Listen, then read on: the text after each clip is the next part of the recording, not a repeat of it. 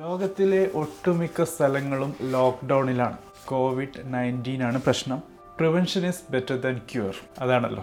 ഏതായിരുന്നാലും ഇന്നത്തെ the educator daily ഷോയിൽ ക്യൂറുമായി ബന്ധപ്പെട്ടിട്ടുള്ള ഫീൽഡാണ്, മെഡിക്കൽ ഫീൽഡാണ് നമ്മുടെ ടോപ്പിക്. ഈ മെഡിക്കൽ ഫീൽഡിലെ പാരാമെഡിക്കൽ അല്ലെങ്കിൽ അലൈഡ് മെഡിക്കൽ കോഴ്സസായി അറിയപ്പെടുന്ന കോഴ്സുകളിലേക്ക് അഡ്മിഷൻ നേടുന്ന പഠിച്ചു കഴിഞ്ഞ കൂട്ടുകാർക്ക് ജോലി എന്തുകൊണ്ട് ലഭിക്കുന്നില്ല, ഒരു ശരിയായ കരിയർ പടുത്തുയർത്താൻ എന്തുകൊണ്ട് സാധിക്കുന്നില്ല എന്നുള്ള ഒരു ചോദ്യത്തിനുള്ള ഉത്തരമാണ് ഇന്ന് ഈ എപ്പിസോഡിൽ കൂടി നമ്മൾ നേടാൻ ശ്രദ്ധിക്കുന്നത് ശ്രമിക്കുന്നത്. ഈ എപ്പിസോഡിനെ രണ്ടായിട്ടാണ് വിഭജിച്ചിട്ടുള്ളത്.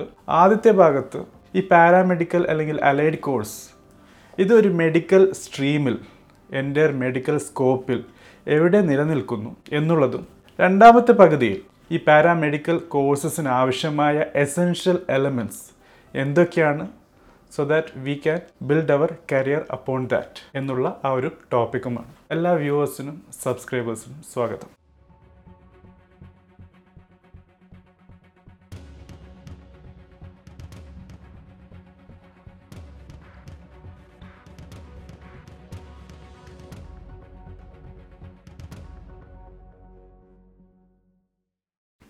ഇൻട്രൊഡക്ഷനിൽ സൂചിപ്പിച്ചതുപോലെ മെഡിക്കൽ ഫീൽഡിനെ നമുക്ക് മൊത്തമായി എടുത്താൽ അത് മൂന്ന് വിഭാഗങ്ങളിലായിട്ട് ഒതുക്കാം എന്നുള്ളതാണ്.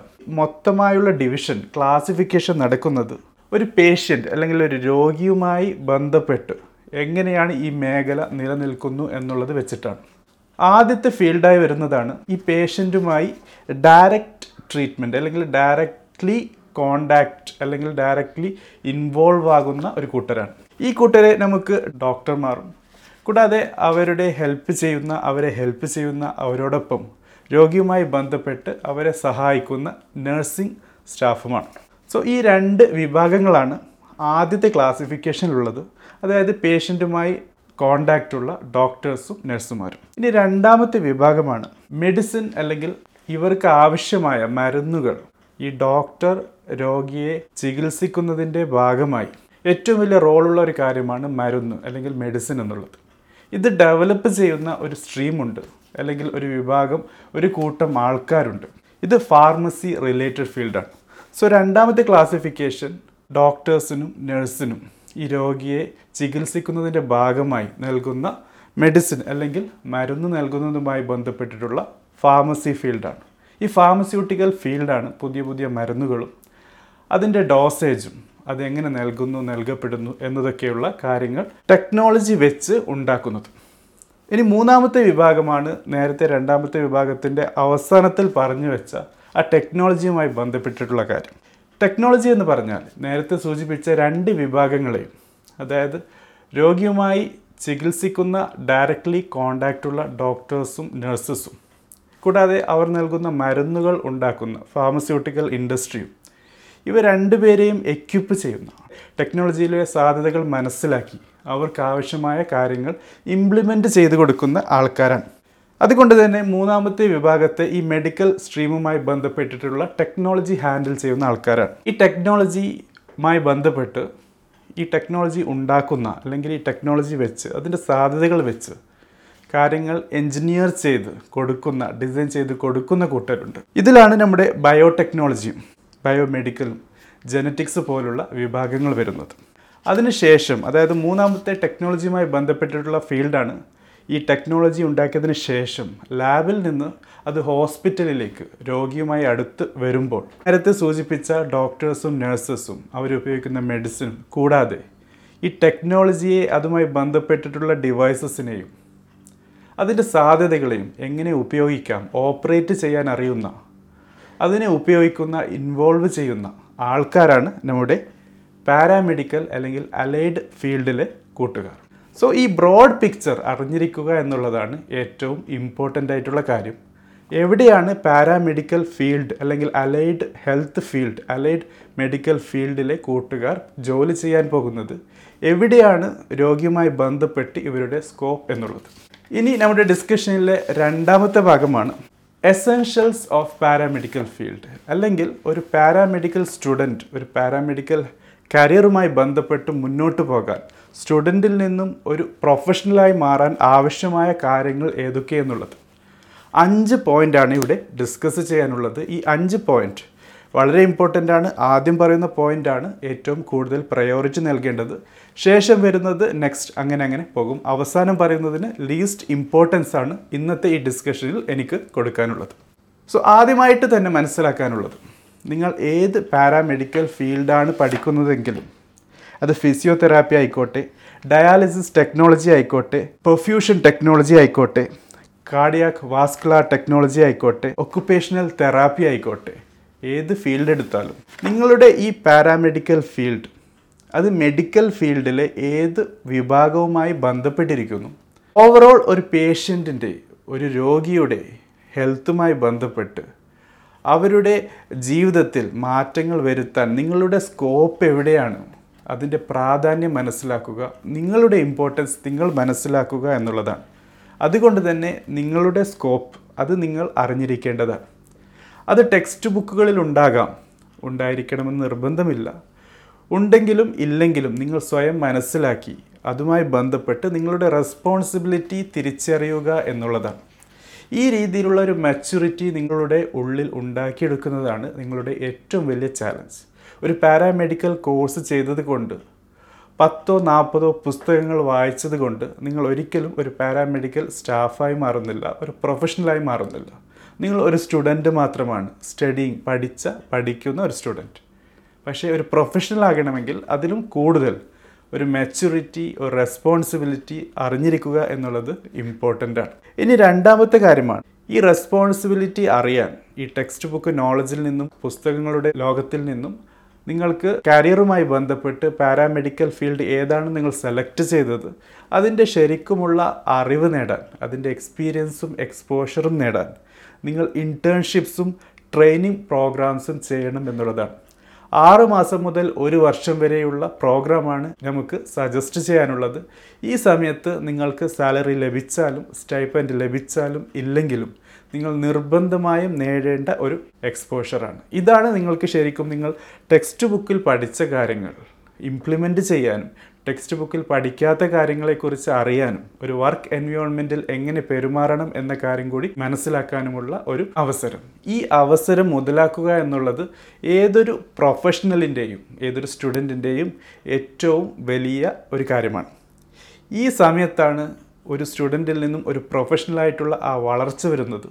ഏത് ജോബിലേക്കും ഏത് എംപ്ലോയറും ഏറ്റവും കൂടുതൽ നോക്കുക നിങ്ങളുടെ മാർക്കല്ല, മറിച്ച് നിങ്ങൾ എത്ര മെച്യൂരിറ്റിയോട് കൂടി റെസ്പോൺസിബിളായി വർക്ക് ചെയ്യുന്നു. അതിനുവേണ്ടി നിങ്ങൾ ഓൾറെഡി വർക്ക് ചെയ്ത ഒരാളാണെങ്കിൽ, ട്രെയിനിയായി ഒരു ഇൻറ്റേൺഷിപ്പ് പ്രോഗ്രാമിൽ കടന്നുപോയിട്ടുണ്ടെങ്കിൽ നിങ്ങൾക്ക് ചെയ്യാവുന്നതാണ്. ഇത് ചെയ്യാൻ നിങ്ങൾക്ക് ഒരു ഇൻസ്റ്റിറ്റ്യൂട്ടിൻ്റെ ആവശ്യമില്ല, മറിച്ച് നിങ്ങൾക്ക് ഡയറക്റ്റ്ലി ഹോസ്പിറ്റൽസുമായി ബന്ധപ്പെടാനും അവർക്ക് നിങ്ങളുടെ താല്പര്യം അറിയിക്കാനും അങ്ങനെ അവസരം നേടാനുള്ള ഒരു സാധ്യത വർദ്ധിപ്പിക്കാനും സാധിക്കും.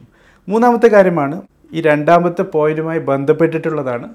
അതായത് നിങ്ങൾ വർക്ക് ചെയ്യാൻ പോകുമ്പോൾ നിങ്ങൾ ഇതുമായി ബന്ധപ്പെട്ട് ഒരു സീനിയർ സ്റ്റാഫിൻ്റെ അണ്ടറിൽ വർക്ക് ചെയ്യുമ്പോൾ അവിടെ നിങ്ങൾ ചെയ്യുന്നത് ആ ഹോസ്പിറ്റലിൽ, ഓർഗനൈസേഷനിൽ നിങ്ങൾ ആ അവർ ഉപയോഗിക്കുന്ന ടെക്നോളജി, അതായത് ഇപ്പോൾ നിലനിൽക്കുന്ന രോഗികളെ ചികിത്സിക്കുന്ന കാര്യങ്ങളിൽ എങ്ങനെ അത് ഉപയോഗിക്കുന്നു. രോഗികളുമായി ചിലപ്പോൾ നിങ്ങൾ ബന്ധപ്പെടേണ്ടതായി വരാം, അവരുമായി ഡയറക്റ്റ്ലി ഇൻവോൾവ് ചെയ്യേണ്ടതായി വരാം, ചിലപ്പോൾ ഇൻവോൾവ് ചെയ്യേണ്ടതായി വരില്ല. ഏതായിരുന്നാലും ഒരു വർക്ക് എൻവയോൺമെൻറ്റിൽ എങ്ങനെ വർക്ക് ചെയ്യണം, കൂടാതെ ലേറ്റസ്റ്റ് ടെക്നോളജി ആയിരിക്കാം ഏകദേശം എല്ലാ ഹോസ്പിറ്റൽസും ഹെൽത്ത് സെൻറ്റേഴ്സും ഉപയോഗിക്കുന്നത്, ഇത് എങ്ങനെ ഓപ്പറേറ്റ് ചെയ്യാം എന്നുള്ള കാര്യം കൂടി നിങ്ങൾ ഈ സമയത്ത് മനസ്സിലാക്കിയെടുക്കുന്നു. ഇത് ഏറ്റവും കൂടുതൽ ഇമ്പോർട്ടൻ്റ് ആണ്.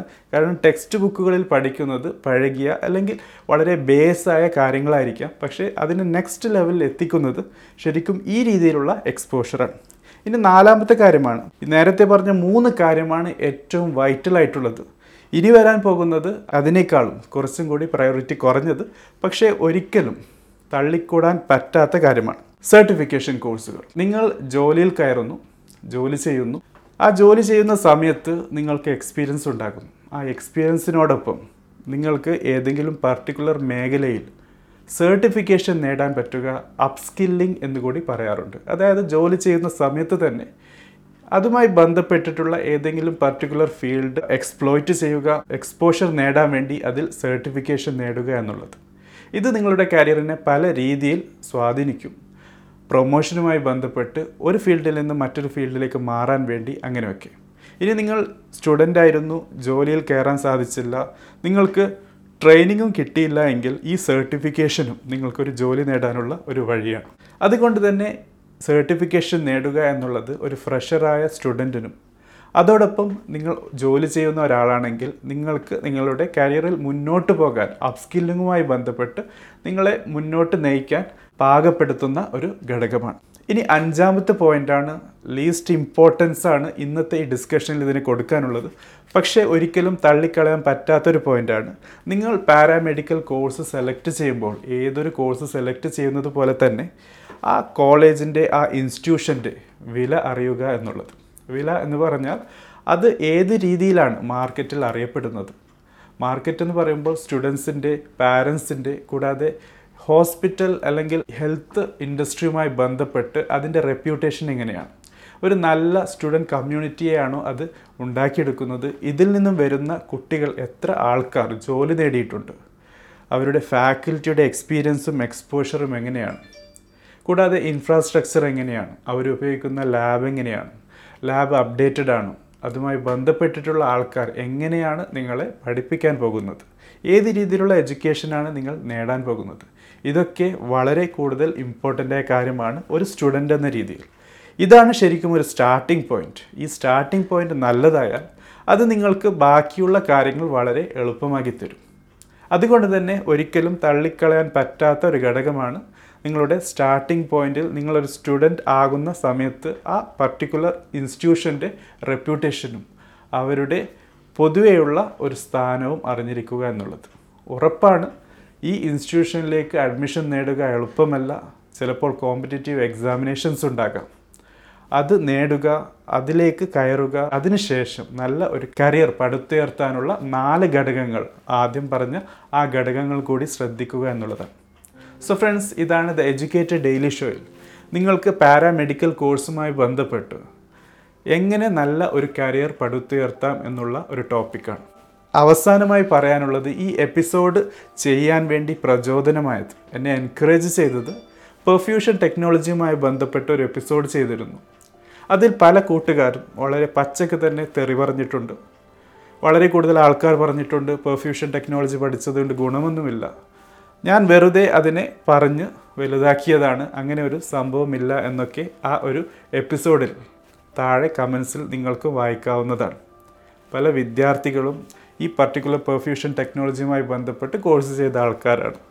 അവർക്ക് ജോലിയില്ല, ജോലി ലഭിക്കില്ല, ഒരിക്കലും ലഭിക്കില്ല എന്നൊക്കെയാണ് ആ പർട്ടിക്കുലർ പോയിന്റിൽ കൂടി കമൻറ്റിൽ കൂടി അവർ എഴുതി അറിയിച്ചിട്ടുള്ളത്. ചിലപ്പോൾ ആ കമൻറ്റ് നിങ്ങളും വായിച്ചിട്ടുണ്ടാകാം. വായിച്ചില്ലെങ്കിൽ നിങ്ങൾ ഈ പർട്ടിക്കുലർ ഡിസ്ക്രിപ്ഷനിൽ അതിൻ്റെ ലിങ്ക് കൊടുത്തിട്ടുണ്ട്, നിങ്ങൾ വായിക്കുക. ഇതൊക്കെ ശരിക്കും ഈ പറഞ്ഞ അഞ്ച് ഘടകങ്ങളിൽ നിങ്ങൾ ശരിയായ ശ്രദ്ധ ചെലുത്താത്തത് കൊണ്ടാണ്. ഒരു കോഴ്സും നിങ്ങൾ പഠിച്ചത് കൊണ്ട് നിങ്ങൾക്ക് ജോലി ലഭിക്കണം എന്ന് നിർബന്ധമില്ല. ആ കോഴ്സ് പഠിച്ചതിന് ശേഷം അതിൽ ഒരു പ്രൊഫഷണലാകാൻ, ഒരു കരിയർ പടുത്തുയർത്താൻ പല ഘടകങ്ങളുമുണ്ട് എന്ന കാര്യം കൂടി മനസ്സിലാക്കുക. പൊതുവെ പറയപ്പെടാറുണ്ട് ലക്ഷ്യം വഴിയെ സാധൂകരിക്കും. അതായത് നിങ്ങളുടെ ലക്ഷ്യം എന്താണോ ആ ലക്ഷ്യം നല്ലതാണെങ്കിൽ അതിലേക്കുള്ള വഴി ശരിയായില്ലെങ്കിലും ശരിയല്ലെങ്കിലും നിങ്ങൾക്ക് തിരഞ്ഞെടുക്കാം. കാരണം ലക്ഷ്യം നല്ലതാണല്ലോ. അതിൽ എനിക്ക് യോജിപ്പുണ്ടോ ഇല്ലേ എന്നുള്ളതല്ല, മറിച്ച് ഇന്നത്തെ ഈ എപ്പിസോഡിൽ പറയാനുള്ളത് ലക്ഷ്യം വഴിയെ സാധൂകരിക്കുന്നത് പോലെ എഡ്യൂക്കേഷൻ്റെ കാര്യത്തിൽ വഴി, നിങ്ങളുടെ പാത്ത് എന്നുള്ളത് നിങ്ങളുടെ ലക്ഷ്യത്തെ കൂടി സാധൂകരിക്കണം. നിങ്ങൾ ഏത് വഴിയാണോ സെലക്ട് ചെയ്യുന്നത് അതായിരിക്കും നിങ്ങളുടെ ലക്ഷ്യത്തെ നിർണ്ണയിക്കുന്നത്. അതുകൊണ്ട് ആ ലക്ഷ്യത്തിലേക്ക് എത്താൻ നിങ്ങൾ സെലക്ട് ചെയ്യേണ്ടത് റൈറ്റ് വേ ആണ്, റൈറ്റ് പാത്താണ്. സോ ഫ്രണ്ട്സ്, ചോദ്യങ്ങളുണ്ടെങ്കിൽ ചോദിക്കുക, നിങ്ങളുടെ അഭിപ്രായങ്ങളുണ്ടെങ്കിൽ രേഖപ്പെടുത്തുക. വളരെ കൺസ്ട്രക്റ്റീവായ ഒരു ഡിസ്കഷൻ പ്രതീക്ഷിക്കുന്നു. Thank you for watching. Have a great day.